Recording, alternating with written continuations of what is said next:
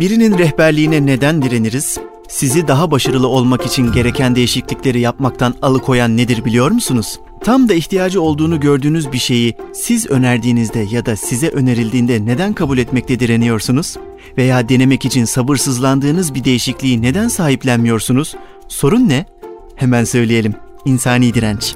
Pazarlamanın da satışın da sorunu işte bu. Birini değişime ikna etmek artık hiç kolay değil. Ayrıca tüketiciler rehberlik edene direniyor. Değişim, bireyin kendinden memnun bir durumundan bilinmez bir şey için rahatını riske atmasını gerektirir. Akıl şöyle işler. Ya alıştığım hikaye kökten değişirse, benden beklentiler artarsa, yapmaktan keyif aldığım etkinlikler başka bir şeye döner ve sahip olduğum huzuru kaybedersem, eğer öyleyse neden değişeyim ya da değiştireyim? Kaldı ki yerine ne alacağına dair hiçbir gerçek bilgi olmadan eskiyi terk etmek pek de kolay değilken. Kısacası insanlar değişimden, yani pürüzsüz gittiği şeyin aksamasından korkar. Rahatlık tuzağından çıkalım mı, çıkmayalım mı? İçinde yaşadığımız mevcut durumu değiştirmekte neden bu kadar kuvvetle direndiğimizi anlamak için önce sistemi anlamak gerekir. Önce sistem nedir, ne demektir onu anlayalım. Bu podcast'in hatrı için aileler, kurumlar veya bireyler diyelim. Geniş bakarsak politikalar, inançlar, anlaşmalar, hedefler ve birlikte yaşanılmış tarihin bir toplamıdır sistem. Zamanla benzersiz bir biçimde gelişmiş ve herkes tarafından bilinen, kabul edilen ve tüm kararların temelini oluşturan bir kural setini oluşturmuştur. Az önce sıraladığımız aileden topluma kadar giden tüm sistemler istikrarı sağladığını iddia eden denge kanunu nedeniyle herhangi bir değişimi reddeder. Sistem değişimin potansiyel olarak mevcut durumu alt üst etme gücü olduğunu düşünür. Bu nedenle sözü edilen yeni, daha etkin, iyi ya da faydalı, değişimi öneren kişi ya da kurum ikna edici olsa bile değişime karşı direnç gösterir. Sistem, sisteme sıkı sıkı bağlı olanlarca dokunulmazdır. Yenilik bir sistemin kurallarını bütünüyle değiştirinceye kadar zorlu bir mücadeleyle karşılaşır. Mücadelenin yenilik adına kazanılmasında yapılması gerekenleri sıralayalım şimdi de.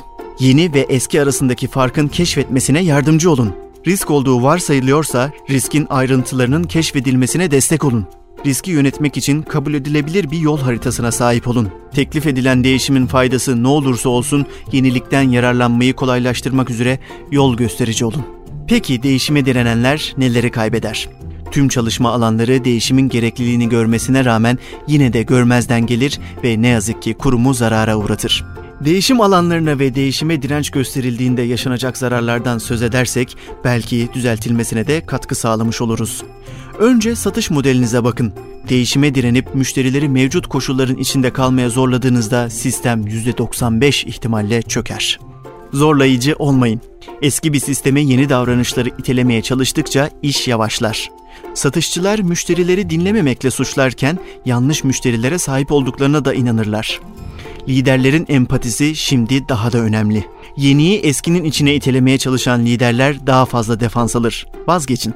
Etraflıca düşünülmeden örülmüş ikna stratejileri istikrarlı bir alışkanlığı değiştiremez. Sadece zorlar. Ancak bir başka çözüm alışa gelinenin kendini değiştirmesini kolaylaştırmaktır. Açıktır ki doğru çözüme sahip olmak da değişimi gerçekleştirmez.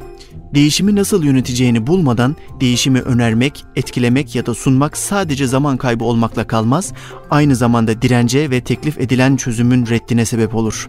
Bu yüzden sistem tam anlamıyla hazır oluncaya dek tüm mantıklı, anlamlı ve ikna edici taktiklerimiz yararsızdır. Önce değişimi kolaylaştırın, sonra sistemin bu yolda kullanabileceği çözümleri sunun. Pazarı dinlemek değişimi kolaylaştırır.